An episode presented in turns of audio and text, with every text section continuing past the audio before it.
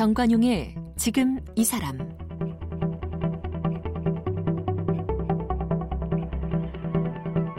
여러분 안녕하십니까 정관용입니다. 아, 촛불혁명 불러온 이 최순실의 국정농단 사건, 또 황우석 교수의 줄기세포 논문 조작 사건, 영화 도가니의 소재인 광주 인화학교 성폭력 사건, 또 국정원 불법 댓글 사건. 여러분 혹시 이 사건들의 공통점이 뭔지 아시겠습니까? 바로 이 내부 고발로 진실의 문을 열고 우리 사회를 변화시킨 그런 사건들입니다. 이처럼 내부 고발이나 공익 제보자의 역할이 매우 중요하지만 사실 아, 이런 결정을 내리기는 쉽지 않죠.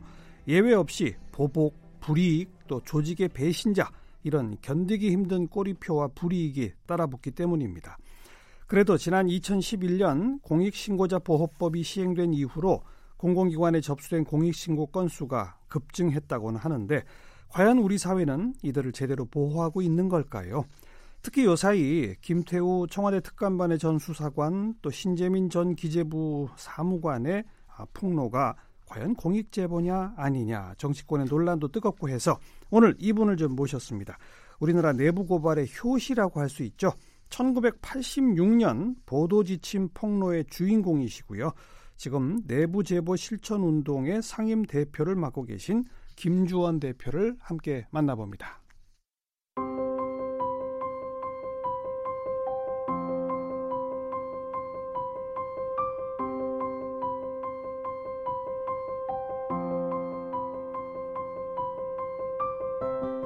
김주현 내부제보 실천운동 상임대표는 서울대 화학과를 졸업했고 서울대 재학 중 민청학년 사건에 연루돼 투옥됐다가 기소유예로 풀려났습니다. 1980년 한국일보에 입사해 다양한 분야에서 기자로 활동하던 1986년 진보 성향의 시사월간지였던 마을 특집보를 통해 당시 군사 독재 정권의 언론 통제 수단이었던 보도 지침을 폭로해 구속됐습니다. 이 사건은 우리나라 내부 고발의 효시로 평가되고 있는데요. 이후 김주원 상임 대표는 1987년 집행유예로 풀려난 뒤 한국일보에 복직합니다. 1998년에는 19년간 근무했던 신문사를 떠나 언론개혁 시민연대를 창립하고 사무총장을 맡아 시민운동에 뛰어들었습니다. 한국기자협회장을 비롯해 한국언론재단 연구이사, 신문발전위원회 초대 사무총장과 반부패 국민연대 이사를 역임했고 현재 내부제보 실천운동 상임대표와 열린미디어 연구소 이사를 맡고 있습니다. 대통령 표창과 가톨릭 자유언론상, 안종필 언론상을 수상했고 지난 연말에는 송건호 언론상을 수상했습니다. 저서로는 한국의 언론 통제가 있습니다. 내부 제보 실천 운동 김주원 상임대표 나오셨습니다. 어서 오십시오. 네, 안녕하세요. 네. 네 오랜만에 뵙겠습니다. 오랜만에 뵙습니다. 예. 지난 연말에 송건호 언론상을 타셨네요. 예, 그렇습니다. 예. 어, 그 송건호 선생 전 한겨레 신문 사장 지내셨다. 예, 예, 예. 맞죠? 그렇습니다. 어. 송건호 선생님 하면은 뭐 제가 저 언론사 기자 생활을 하면서 하나의 제 인생의 사표처럼 이렇게 모시고 있던 분인데요. 네. 뭐잘 아시는 것처럼 1974년도 동아일보 기자들이 해직될 때, 그렇죠. 그 강제 해직됐었는데 거기에 잠시 못하고 자기도 함께 동조 사표를 내고 그만두신 그런 네. 분이십니다. 네.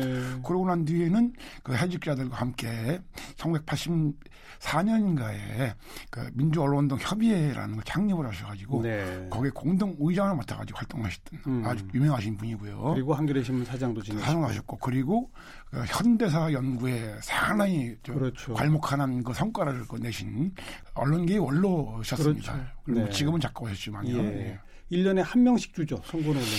뭐 1년에 한 명 줄 때도 있고 예. 1년에 제가 알고 있기로는 1년에 한 두명 어. 그래 줄 때도 있고 또는 한 단체를 이렇게 해가지고 줄 때도, 때도 있고 있고요. 예, 예. 그 기자 생활할 때 사표였던 분의 이름을 기리는 그 상을 수상하셨으니 얼마나 좋으시겠어요? 어, 저는 저야 엄청나게 영광스러운 일이죠. 네. 어, 다만 뭐 성공언론상 심사위원들이 말씀하셨지만 단순히 그 30년 좀 넘었으면 30년 전에 보도유신 폭로뿐이 아니고 예, 예. 그 이후에 이제 언론개혁 시민연대 활동을 그렇죠. 할지 또는 저 어, 몇년 전에 냈던 그 한국의 언론 통제라는 책 네. 다 포함해서 이렇게 물론이죠. 심사 선정기를 하신 걸로 물론이죠. 있습니다. 예. 보도 지침 폭로만 갖고 하면 선거는 언론상 못 하셨을 거예요. 아, 그렇습니다.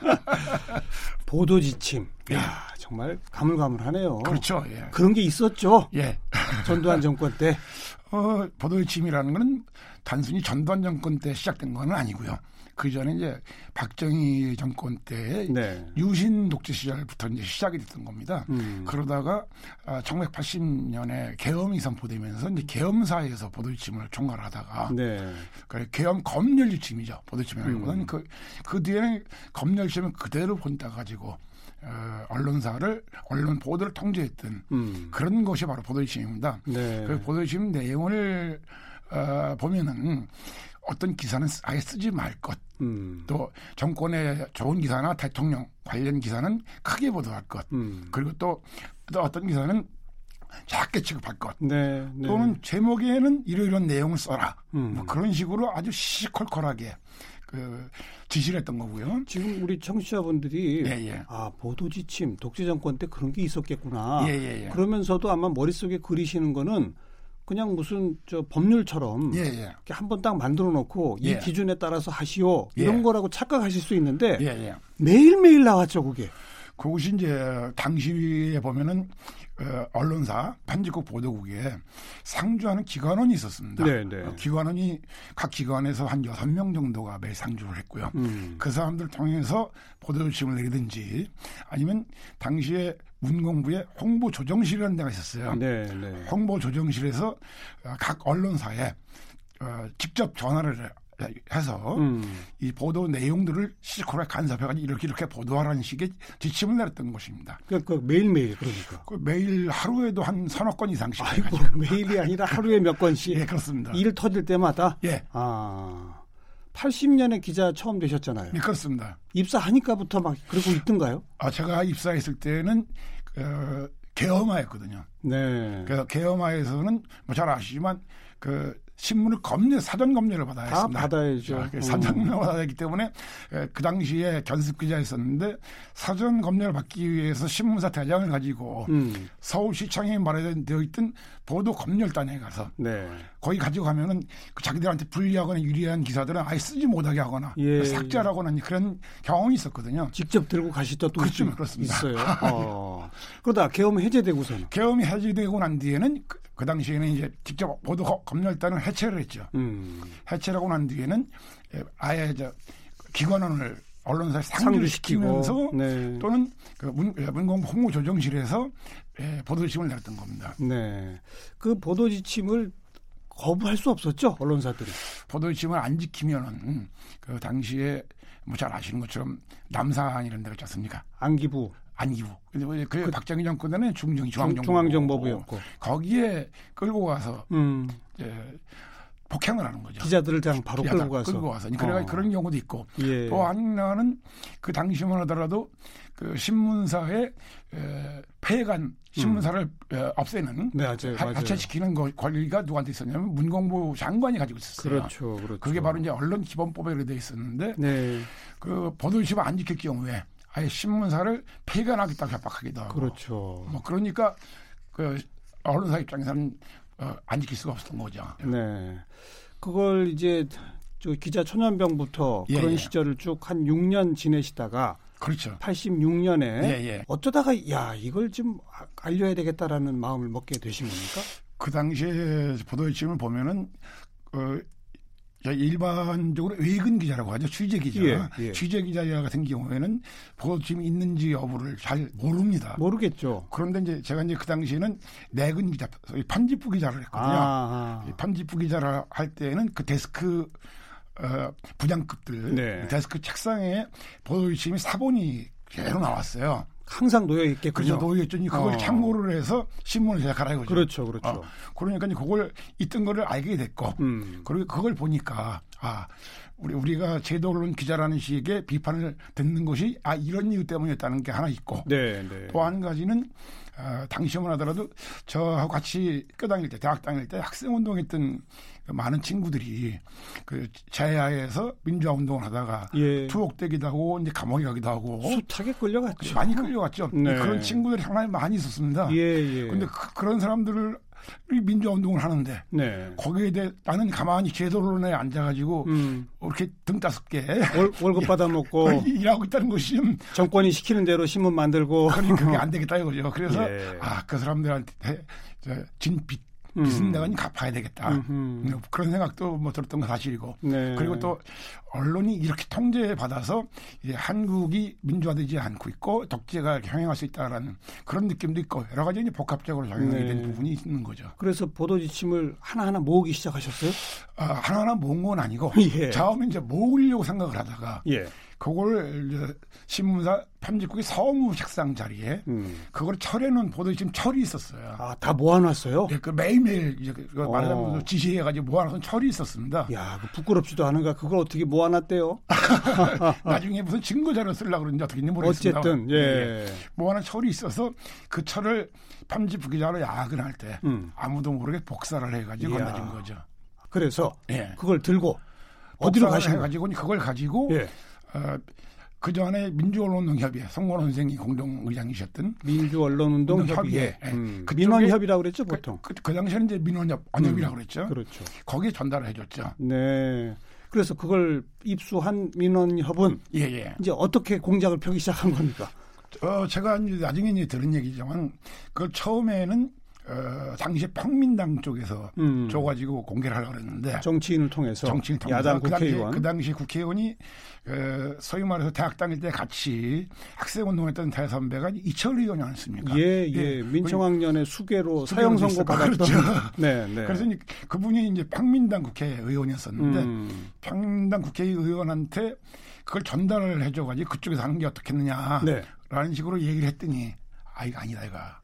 이걸 자칫하면은 못하겠다. 정치적으로 무지하게 어려워가지고 그래서 당시에는 이제 그 국회에서 안 하고 어. 그렇다면 우리 민주언론운동 협의회에서 예. 발간을 해가지고 직접 책으로 내자. 책으로 내, 내서 어. 폭로를 하는데 어허. 단순히 그것이 민주언론운동 협의만 가지고 하면 어려우니까 예. 당시에 국민들의 신뢰를 받던 천주교 정의구현 사재단하고 같이 하자. 정의구현 사재단. 예. 그리고 천주교 정의구현 사재단에 같이 운동하던 선배가 또 한 분이 계셨는데 네, 네. 그분이 이제 김정남 선배라고요. 예. 뭐잘 아실 겁니다. 지난번에 그렇죠.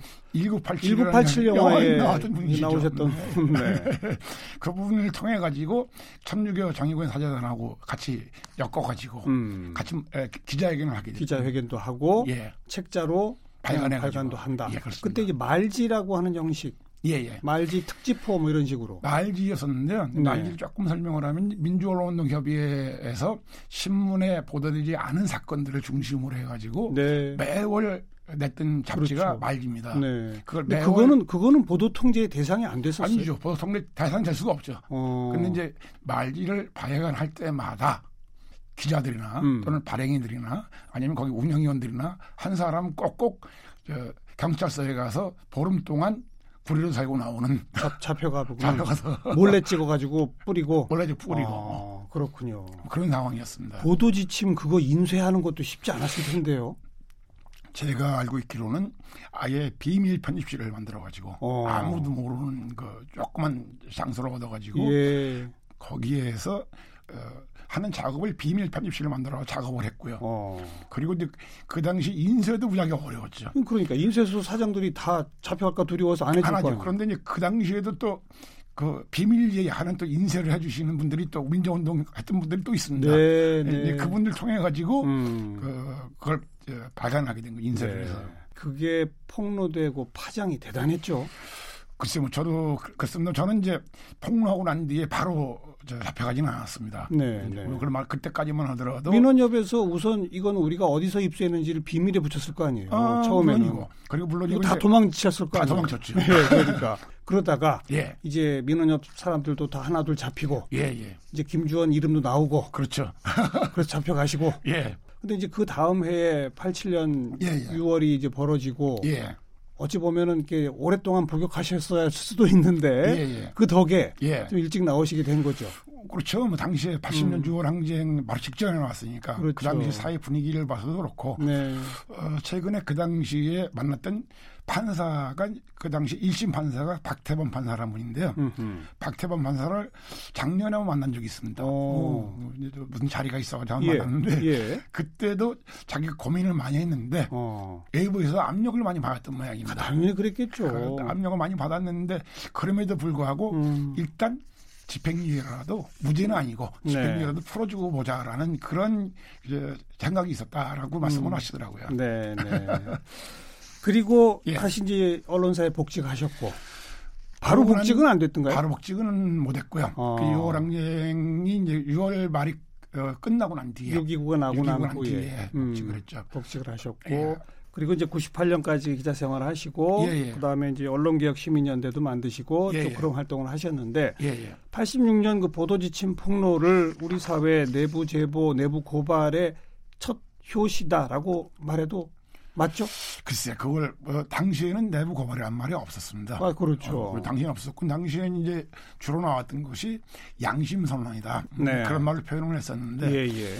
양심 선언이 있던 것이 86년도에 보도지침 폭로가만 있었고 음흠. 그리고 이제 그 뒤에 바로 정권이 바뀐 뒤에 어, 윤석양 이병 보안사, 윤석양 이병 예, 민간인 사찰 민간인 사찰 리스트 네, 리스트를 네. 이제 폭로했는데 그때도 양심 양심 선언이라고 그랬죠. 그리고 그러다가 내부 고발이라는 또는 공익 신고라고 이제 조금 부릅니다만 그것이 음. 된 것이 이문옥 감사관님이시죠. 감사관. 네. 이문옥 감사관이 감사 비리인데 다시 그렇죠. 말해서 그 대기업의 비업무용 부동산 음. 그걸 감사를 했다가 그걸 보도하지 않으니까 이제 그걸 그렇죠. 이문옥 감사관이 폭로했죠. 예. 네. 그래가지고 이제 그때부터 이문옥 감사관이 부패 방침을 만들어서 내부 고발자를 보호하는 법안을 만들어야 된다는 식으로 노력을 해가지고 그렇죠. 그래가지고 처음에 만들어진 것이 부패 방지법입니다. 네, 네. 부패 방지법이 만들어지면서 그때부터 이제 내부 고발이라는 말이 정식으로 사용하게 된 거죠. 어찌 보면 김주원 상임대표는 80년대 엄혹했던 독재 정권의 예. 민주화 운동에 동참하는 의미의 보도지침 폭로 뭐 그렇죠. 예. 이런 게 돼가지고 예, 예. 또그 현장 자체도 언론계고 하다 보니까 예. 이걸로 인해서 언론계 내에서 무슨 뭐 불이익과 왕따를 당한다든지 뭐 이런 거는 사실 딴 데보다는 적었을 거 아닙니까? 딴 데보다는 적었죠. 그런데 이제 그 이후에 예, 예, 예. 90년대 이후로 쭉 이어진 그런 이 내부 고발 공익 제보는 예. 하나같이 본인 스스로 굉장한 고초를 겪어야만 했던 거 아닙니까? 아 그렇습니다. 그렇죠. 예, 특히 대부분의 내부 고발자들이 다 겪는 그런 고통이긴 하지만 가장 커다란 것이 일단 그 배신자라는 네. 낙인 찍힘이 가장 큰 문제였었고요. 네, 네. 두 번째로는 그 회사나 아니면 자기가 속했던 그 직장에서 고발을 해가지고 그렇죠. 고발을 해가지고 그걸로 인해 가지고 재판에 계속 끌려다녀야 되는 그렇죠. 그런 게 하나 있고요. 예, 또 예. 하나는 아예 해고를 시킵니다. 해고를 시키게 되면 자기 생활 것 때문에 어려움을 겪었던 사람들 하나님 많이 있는 걸로 알고 있고요. 그리고 복직을 하고 난 뒤에도 다시 또 해고시키고 그리고 일도 안 주고 안 주고 아까 이문옥 감사관 말씀하시고 부패방지법 얘기했지만 예. 2011년인가 예, 그 예. 공익신고자 보호법이라는 것도 만들어졌죠. 그 별도의 법으로 만들었죠. 그러니까요. 예. 네. 말하자면 이제 내부 고발하니까 그 어감이 좋지 않다고 그래가지고 예, 예. 공익신고라고 했는데 음흠. 저도 공익신고란 말 자체가 조금 어설프긴 하죠. 신고 좀 그러네요. 그리고 또 공익이란 말도 어. 그럼 공익이 어떤 범죄에 속하는지 잘 모르지 않습니까? 내부 고발이라는 것은 자기가 그 내부자, 내부자라는 얘기는 어떤 비리나 범죄 비슷한 것 쪽에 있으면 거기에 같이 참여했던 사람 우리가 내부자라고 하지 예. 않습니까? 예. 그러니까 거기 있는 사람일수록 그 범죄나 수법이나 그런 내용들을 잘 알수 있죠. 잘 알죠. 음. 그러니까 그 내부에 있는 사람이 고발한다는 식으로 음. 해서 내부 고발자라는 표현이 참 좋긴 한데 네. 어감상으로 좋지 않는 그런 것도 있죠. 그래서 법은 이제 공익신고자 보호법이고 이게 2011년부터 예, 예. 발효되고 있는데 지금 현재 상임 대표 맡고 계신 내부 제보 실천 운동이라는 단체는 언제 만들어졌습니까? 그것이 한 지금 한 2년쯤 됐습니다. 2년, 2년 전에. 2년 전에. 이건 왜 만드신 거예요? 이런 그 법까지 당시에, 있는데도. 그 당시에도 내부 어, 고발자들이 겪는 어려움이 상당히 많이 있어가지고 법이 있는데도 법이 있는데도 마찬가지죠. 어. 그리고 이제 그리고 이제 과거에 아까 말씀드렸던 그 우리 이문호 감사관 네.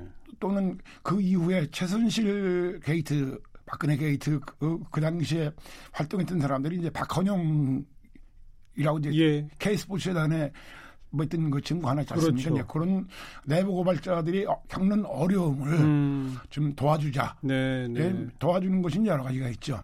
말하자면은 그 사람들이 어, 직장을 잃어가지고 생활고 빠지니까 그렇죠. 생활비를 좀 지원한다든지 예. 아니면은 그 법적 소송을 진행하는데 그때는 변호인을 좀 도와주고 그 변호인들이 해가지고 변호사를 구해주고 법적 도움을 준다든지 네. 아니면 또 내부 고발을 하고 싶어하는 사람들이 있어. 그렇죠, 그렇죠. 그런데 그 사람들이 어떻게 하는지 모르니까 문을 두들길 곳을 만들어 주는 그렇죠. 거죠. 어. 그래서 이제 그 사람이 내보고발 상담센터를 만나든지 네. 음, 뭐 그런 식으로 만들었고 그리고 이제 거의 대부분이 우리 단체에 있는 사람들이 내부 고발자들 상당히 많이 있습니다. 그 어, 외에도 과거에 했던 분들, 과거에 했던 분들. 네. 네. 그러니까 그 사람들이 자기 어려움을 아니까 맞아요. 아, 동정상련을 나눌 수 있고. 그렇죠. 그래가지고 네. 같이 만들어가자만 해보자라는 식으로 예. 만든 단체입니다. 현재 공익신고자 보호법에서는 어떤 어떤 보호를 해주도록 되어 있습니까?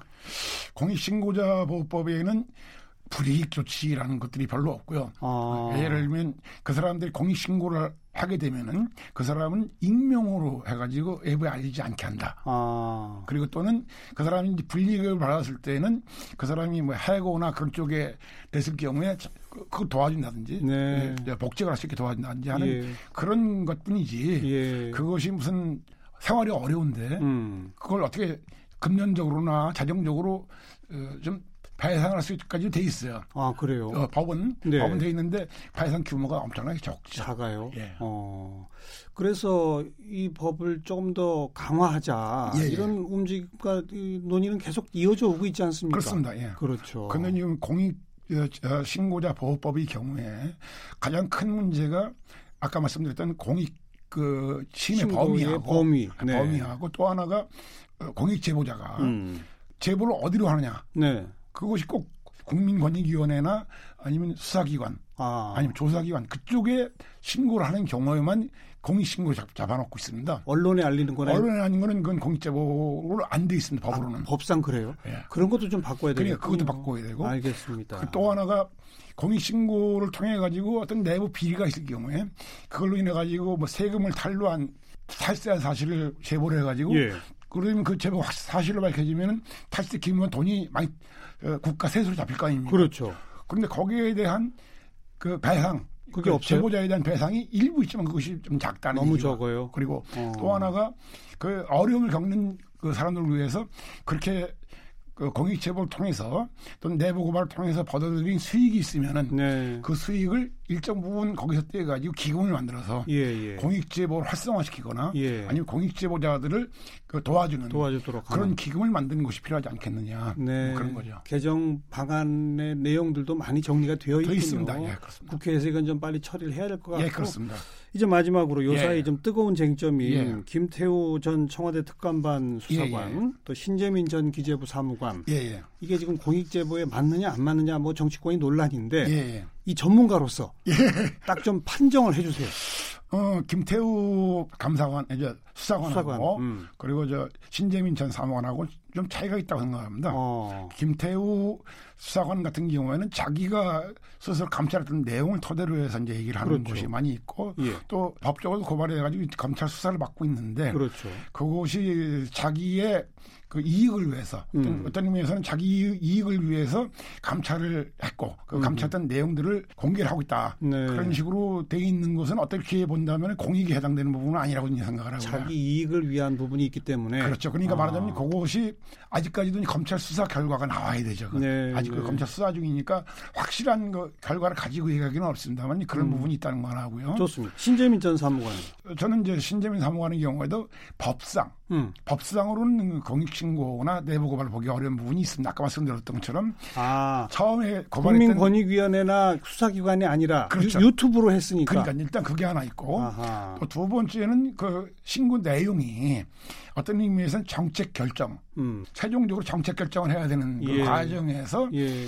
자기 소신과 신념, 양심 음. 거기에 반하는 그 청와대 지시나 그런 것들이 내려왔을 때 네. 그것이 실무자들의 의견을 완전히 묵살한 외압이냐 아니냐 음. 아니면 정책 결정 과정의 하나의 그 예, 과정이냐 협의였느냐 협의였느냐 협의였느냐 외압이었느냐 아니, 그것이 차이가 좀 있는 것 같고요. 어, 그건 바라보는 시각에 따라 좀 다르다. 다르죠. 그런데 네. 대신에 어, 법적으로는 아니지만 어, 일반 시민단체에 볼 때는 내부 고발 쪽에 해당되는 거 아니냐는 의견도 있을 수 있어요. 네, 네. 그렇지만 그것도 확실하게 내부 고발이라고 단정하기 어려운 것이 정책 결정 사안에서 네. 어, 이견 조율 이견 조율을 하는 과정인데 음. 그거를 그냥 외압이라고 그렇게 하는 거는 좀 문제가 있다. 그래서 네.